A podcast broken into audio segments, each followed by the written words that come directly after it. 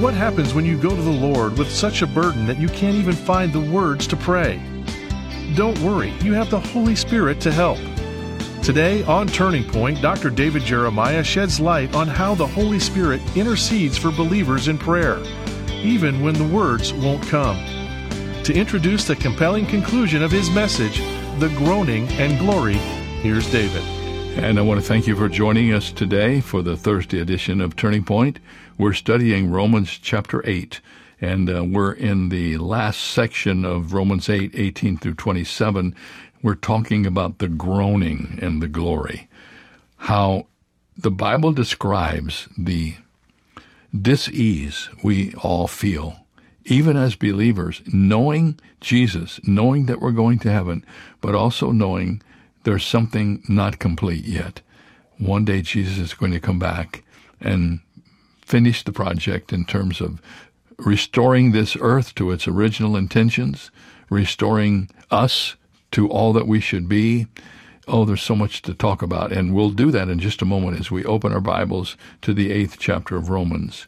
Friends, if you uh, received a copy of the book that I recently finished, called Where Do We Go From Here, you probably remember there's a chapter in that book on the city of Jerusalem. And I remember uh, writing that chapter and thinking, I can't wait to go back there. And we're going back there in March. We're taking a tour to Israel, and uh, the dates are March the 22nd through the 1st of April. We will be visiting um, the Central Coast, the Jezreel Valley, Galilee, the Golan Heights, Lower Jordan River Valley, Jerusalem and the Old City, the Judean wilderness and the Dead Sea. We're going to see it all. 11 days in Israel. And you may be wondering, is, is that going to be okay? Let me tell you, Israel's way ahead of us in terms of securing the, the, the place, making sure they're doing the physical things that need to be done to protect everybody. There's probably not a safer place to go than Israel. And uh, they're opening everything up for us, and we just want you to go with us. Here's what you need to do uh, go to our website. There you will find um, a button you can push that takes you to the Holy Land Tour and all the information you need to make your reservation. Let me just tell you, we already have well over 300 people who have reserved passage for this tour, and uh, we're going to have a great time. We're broken down into bus groups for most of the touring. We come together five or six times for great meetings. Then we go back into our own tour groups with a special guide in each bus and a special captain. Um, couple from Shadow Mountain in each bus. You just you just can't imagine how much work is done to make this the most enjoyable thing you could ever do. Seeing the place where Jesus walked, being in the city that he calls his own. Well, let's go back to the book of Romans again, and today we finish up the groaning and the glory from Romans chapter 8. One of the most godly men whom I've ever read about in my life, apart from Jesus Christ, is the Apostle Paul. And in the chapter in Romans before the one we're studying right now, Paul said this O wretched man that I am, who will deliver me from this body of death? Paul understood that though he was a believer in Christ and had been given a new nature, he still had the old nature. And he called the old nature this body of death. And if you study that in the history of the words that are used, what he is saying is, I'm a Christian but I still have this old body of death, and it's a picture of dragging a dead corpse behind you, the body of death. we groan because of that. We walk with the Lord, we live with Him, we walk in the Spirit, but periodically the ravages of the old nature make their appearance. And we're so disappointed, and we groan and we say, Oh man, how'd that happen again? And we groan, thirdly, because of the practice of sin by those who are around us. Men and women, we don't live in a perfect world. In many respects, we don't even live in a good world in terms of the morality of the world in which we find ourselves. This is not an attempt to blame other people for our problem. This is not trying to say, okay, the reason we are the way we are is because they're the way they are. no, no, no. That's not what this is. It's a statement of reality. We suffer innocently when others sin, whether it's personal or corporate or international. How many of you know when some of the things that are happening in our country today happen, of which we have no part, we still hurt because of that. Someone told me that there's an African proverb that says, When elephants fight, the grass gets trampled. when things are wrong out there in areas that we can't even control, we often pay the price. What are we allowing to take place in the world in which you and I live? This is not what God intended for us, for this world. And the, the only way you can express your feeling is to groan. We groan. And we groan because in the back of our mind we know this is not what was meant for us, but because we also know God has something planned for us and we groan awaiting that day. Those are the three negative reasons we groan. Let me give you three positive reasons that we groan. We groan, first of all, because we've been given the Holy Spirit to guarantee our glory. Let me try to cover this as quickly as I can. When you became a Christian, the Bible says you got the promise of the Father given to you, the Holy Spirit. We learned that. He comes to live within you. We know He wants to be the president. Immediately, He becomes the resident. But the Bible says that this Holy Spirit who is given to us is the first fruits of God's blessing in our life. What does that mean? In the Old Testament, when Israel had a harvest, they were commanded to bring the first fruits of that harvest, the first evidence of the harvest. They were to bring that sheaf to the priest, and he would wave the sheaf before the Lord to be accepted on their behalf. On the day after the Sabbath, the priest would wave it. In this Old Testament ceremony, the Jewish farmer would give the first fruits of the harvest to the Lord, and it signified that the entire harvest belonged to him also. In other words, Lord, here's the evidence that I'm going to have this great harvest. This is yours, but whatever comes after this, this is yours too. Paul speaks of the Holy Spirit as the first fruits of the believer's salvation. In other words, the gift from God of the Holy Spirit at the moment of conversion is the guarantee that one day you will be fully and finally redeemed. And the Bible says because we know that's true, and because the Holy Spirit who is in us is the first fruits of that which is to come, we groan, awaiting the fulfillment of that in our lives. We know there is more to come. We are so blessed by the presence of the Holy Spirit, but we know there's still so much more that God is going to give us the first fruits of the Holy Spirit. We groan, secondly, because we look forward to our adoption being final. What Paul is saying is that when you become a Christian, you get the spirit of adoption. Ultimately, there's more to that because after this, you get the promise of the adoption, and then ultimately, you get the experience of the adoption. The experience of the adoption actually takes place in the future and Paul says that this term that we cannot read into our Americanized definition helps us understand that one day we are going to receive the ultimate induction into the family of God. We are in his family, but we're going to be fully in his family. How many of you have ever been to a bar mitzvah? You know what that is? It's called the placing of the son. That's what we're talking about. And let me just read something to you from an aged, famous writing this is from The Robe by Lloyd C. Douglas. And here is Marcellus describing his adoption to a friend named Paulus. He says, When a Roman of our sort comes of age, Paulus, there is an impressive ceremony by which we are inducted into manhood. Well, do I remember? The thrill of it abides with me still. How all of our relatives and friends assembled that day in the stately Forum Julium, my father made an address welcoming me into Roman citizenship. It was as if I had never lived until that hour. I was so deeply stirred, Paulus, that my eyes swam with tears. Inwardly, the believer knows that there's ultimately going to be a time when not only will he be in spirit in the family of God, he will be in reality in the family of God. His adoption awaits, the placing of the Son in the family awaits, and one day that experience will be his. And the Bible says Christians groan anticipating that. We may not even know what it is, but we know there's something yet to come that isn't here yet. And there's something within us that says, I'm not there yet. I'm still on the camping trip. We groan, thirdly, because we anticipate the redemption of the body. This is what Paul refers to here in the eighth chapter. He says, One day our bodies are going to be redeemed. I remember preaching a series on heaven, and I did a whole message called The Extreme Makeover, which is what happens to you if you're a Christian when the rapture happens. Did you know that when the rapture comes and Jesus comes back, the Bible says those who are dead in Christ, they rise first and they're changed to be like in their resurrection body. But we forget that those of us, if we're still alive on this earth, the Bible says, on our way up, we're going to be given new bodies. How many of you would sign up for that today? Well, here's what Philippians says. Let me read it to you. For our citizenship is in heaven, from which we also eagerly await the Savior, the Lord Jesus Christ. Watch this.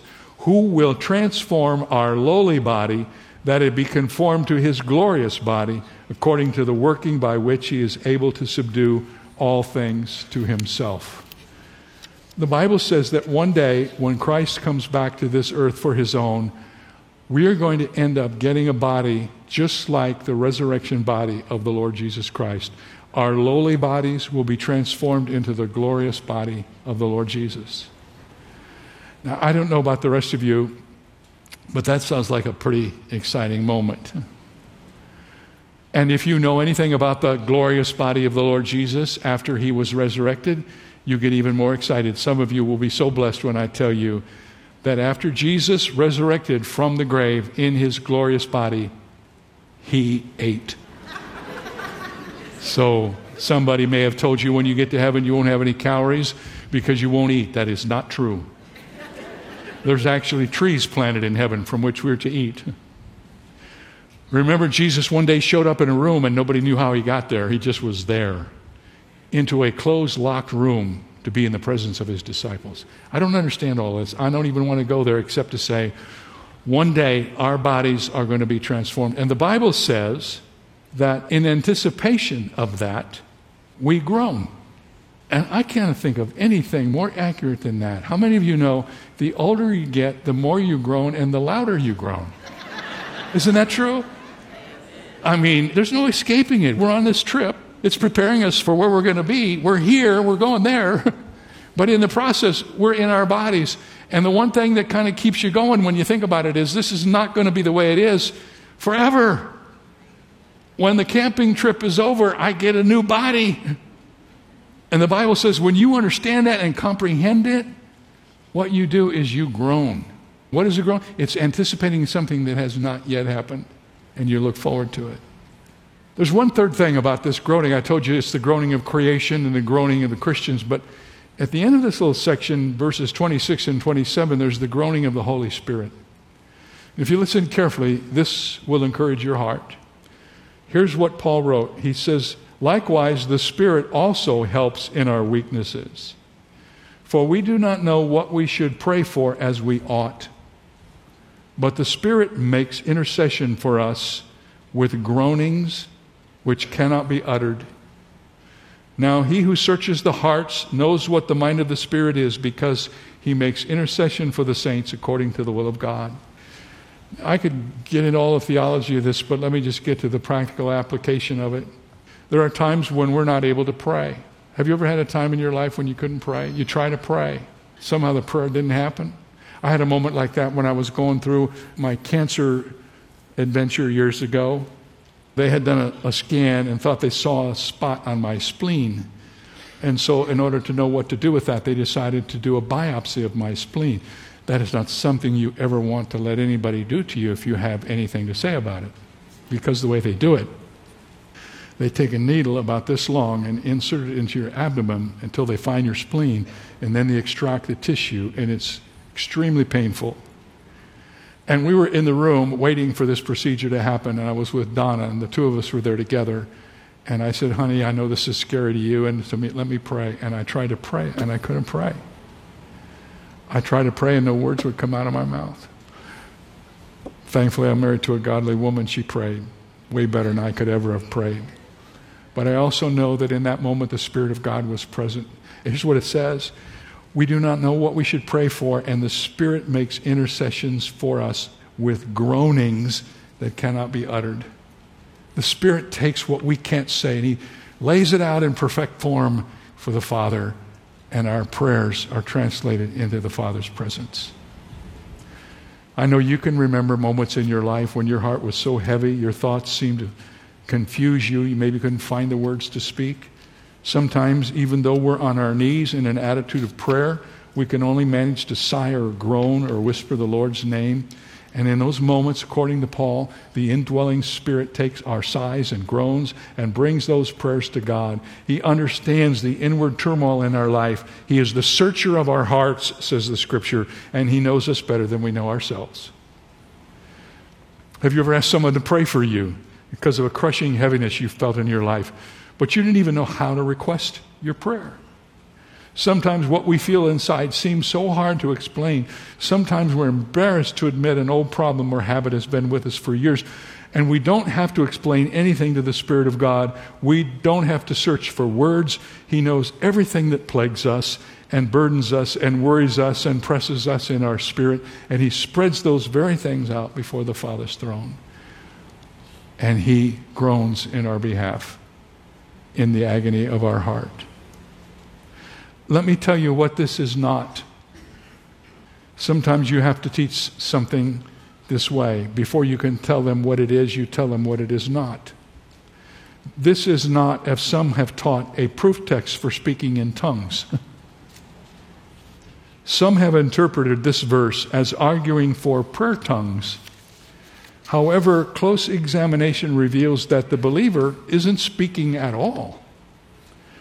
The Holy Spirit is making the intercession. Moreover, the precise words in Greek are groanings which cannot be uttered. Literally, the words might be rendered unspoken sighings. In other words, the communication is nonverbal, involving no speaking of any kind. In other words, this groaning is not words but groans, and it is not me, but the Holy Spirit who is groaning. Let God be true and every man a liar. This is the Word of God. I didn't make this up. This is just true. This can't be what some people say it is. It's a very convenient little landing place for people who have a point they want to make, but that's not what this means. This is not some spiritual tongue that nobody understands. This is the Holy Spirit interpreting your prayers and my prayers to Almighty God. We don't even speak. That's the whole point of it. We can't speak, and that's why the Holy Spirit has to speak in our behalf. But let me tell you what this groaning is. Among the benefits of adoption into God's family is the special supernatural care that the Holy Spirit brings to us. He is present in our lives in moments of moral, physical, and emotional weakness.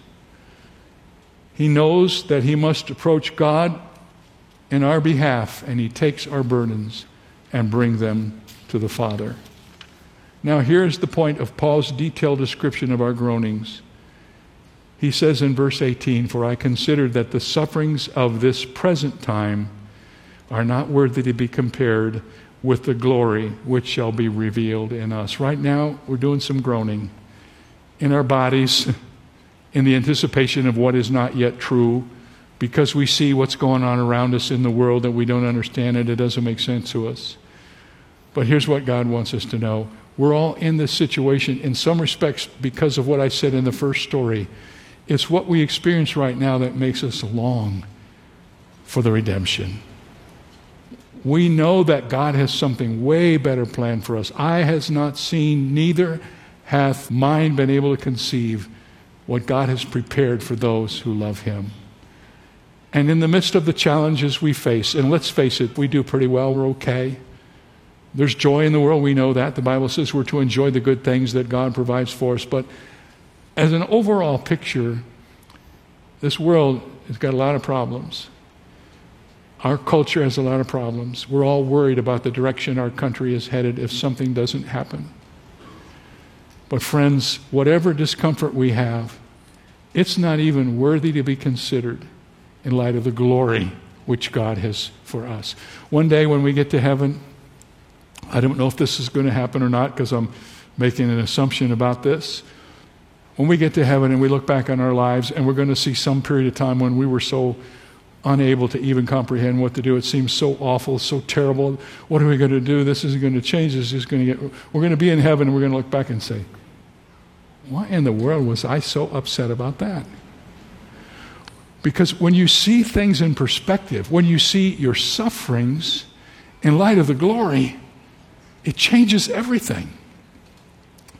And that's why we read in 2 Corinthians, For even though our outward man is perishing, yet the inward man is being renewed day by day. For our light affliction, which is but for a moment, is working for us a far more exceeding and eternal weight of glory, while we do not look at the things which are seen, but the things which are not seen. For the things which are seen are temporary, but the things which are not seen are eternal. So, men and women, take these words from Romans 8. Remember, this teaches you the priority of hope. What is hope? Hope is the anticipation of something that has not yet happened. Hope isn't hope so, maybe it will happen. For the Christian, hope is the know so. Hope is the anchor in heaven attached to the throne of God. You're on the other end of it, and you know that your hope is in heaven. But we're not in heaven yet. We're in the hope period of time. So, what do you do when you don't have yet what you know you're going to have? You hope, you anticipate. Hope is the measure of true Christianity. Popular Christianity is entirely connected to this world, but real Christianity is connected to the world to come. It's not primarily concerned even with the deliverance from hell and punishment and all the things that trouble us and worry us. True Christianity sets its affection on things above and not things on the earth. It is which says we look at the things which are not seen. That's what true Christianity is. Don't let anybody get you caught up in the fact that if you do this or that, you will get everything that you want. We have this blighted idea of what success is. And as Christians, if we're not careful, we allow the world to tell us what success is. We should be telling the world what it is. It's not more homes, more cars, more property, more fame, more popularity, more whatever. According to the Word of God, success for the Christian is finding out what God wants you to do and doing it to the fullest extent of your ability. And when you do that, you succeed. The world won't tell you that. The world will tell you all the other stuff. You can read books about it. You can read all kinds of books, listen to tapes and podcasts and everything else to tell you how to be successful.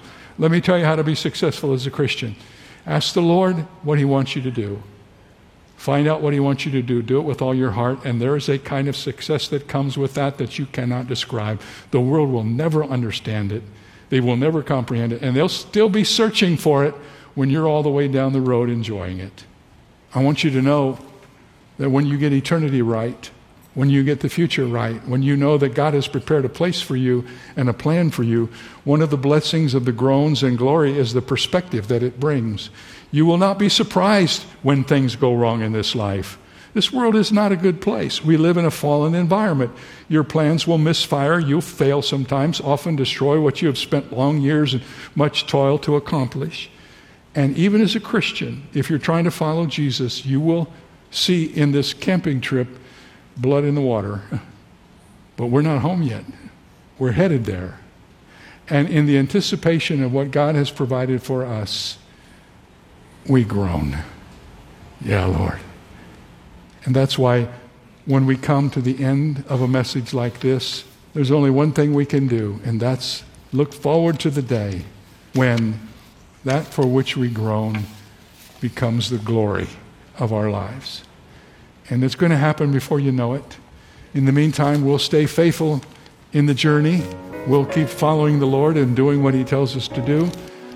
But soon and very soon, we're going to see the King. Amen. Amen. Amen. I can hear it, hear it playing in the background. We sing it often in our church. Soon and very soon, we're going to see the King. You know, we uh, we know that when Jesus comes back, He's going to take us to glory.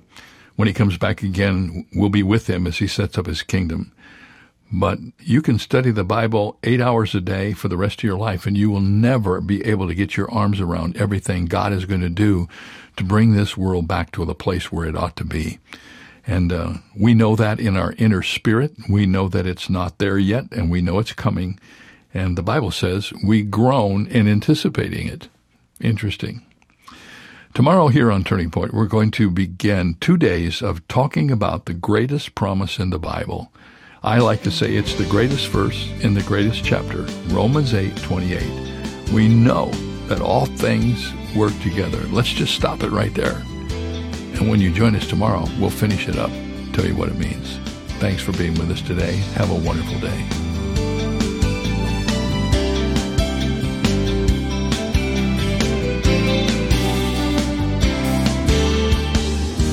The message you just heard originated from Shadow Mountain Community Church and Senior Pastor Dr. David Jeremiah. If Turning Point is making a difference in your life, let us know. Write to Turning Point for God of Canada, P.O. Box 18098, Delta, BC, V4L2M4. Visit our website at davidjeremiah.ca slash radio or call 800 946 4300. Ask for your copy of Romans, the written word journal, designed by David to help you know God's Word more deeply. It's yours for a gift of any amount. You can also download the free Turning Point mobile app for your favorite smart devices, or search in your App Store for the keywords Turning Point Ministries and instantly access our content. Visit davidjeremiah.ca slash radio for details. This is David Michael Jeremiah. Join us tomorrow as we continue the series Romans 8 here on Turning Point with Dr. David Jeremiah. Are you looking for an effective tool for studying the scriptures? Dr. David Jeremiah has created an incredible new resource to help you do just that. The Bible tells us again and again to write down God's Word, and it's a practice that has personally transformed my study of Scripture. That is why I have created the first, the Written Word Journal, so that you can join me in this powerful practice. I promise you, as you follow God's command to copy Scripture by hand, your study of God's Word will be stronger than ever. Here's more. This journal helps you create your own copy of Paul's letter to the Romans. On one side, you'll write selections from Romans word for word. On the other side, you'll record your thoughts, reflections, and prayers. When you donate any amount to support Turning Point, the written word journal is yours. If you give $60 or more, you'll receive the Romans 8 set, including this teaching series on CD or DVD and study guide. Order the book or the complete set at davidjeremiah.ca. Have you ever wondered what your legacy will be? The Jeremiah Legacy Society from Turning Point was created for friends of the ministry who feel called to partner with Dr. David Jeremiah to deliver the unchanging Word of God to future generations. We can ensure that the impact we have reaches beyond our days here on earth. Visit our website at davidjeremiahgift.org to learn more about how you can be a part of the Jeremiah Legacy Society. President Abraham Lincoln is often remembered for this quote I have been driven many times to my knees by the overwhelming conviction that I had nowhere else to go. My own wisdom and that of all about me seemed insufficient for the day. Well, like President Lincoln, I have been there, and I imagine you have too.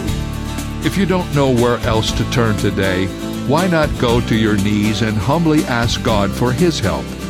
I don't know what your relationship with God is, but I do know that God is good and that God loves you and cares about every part of your life today. This is David Jeremiah encouraging you to get on the road to new life. Discover God's love on Route 66. Route 66, driving the word home. Log on to Route66Life.com and get your roadmap for life. Route 66. Start your journey home today.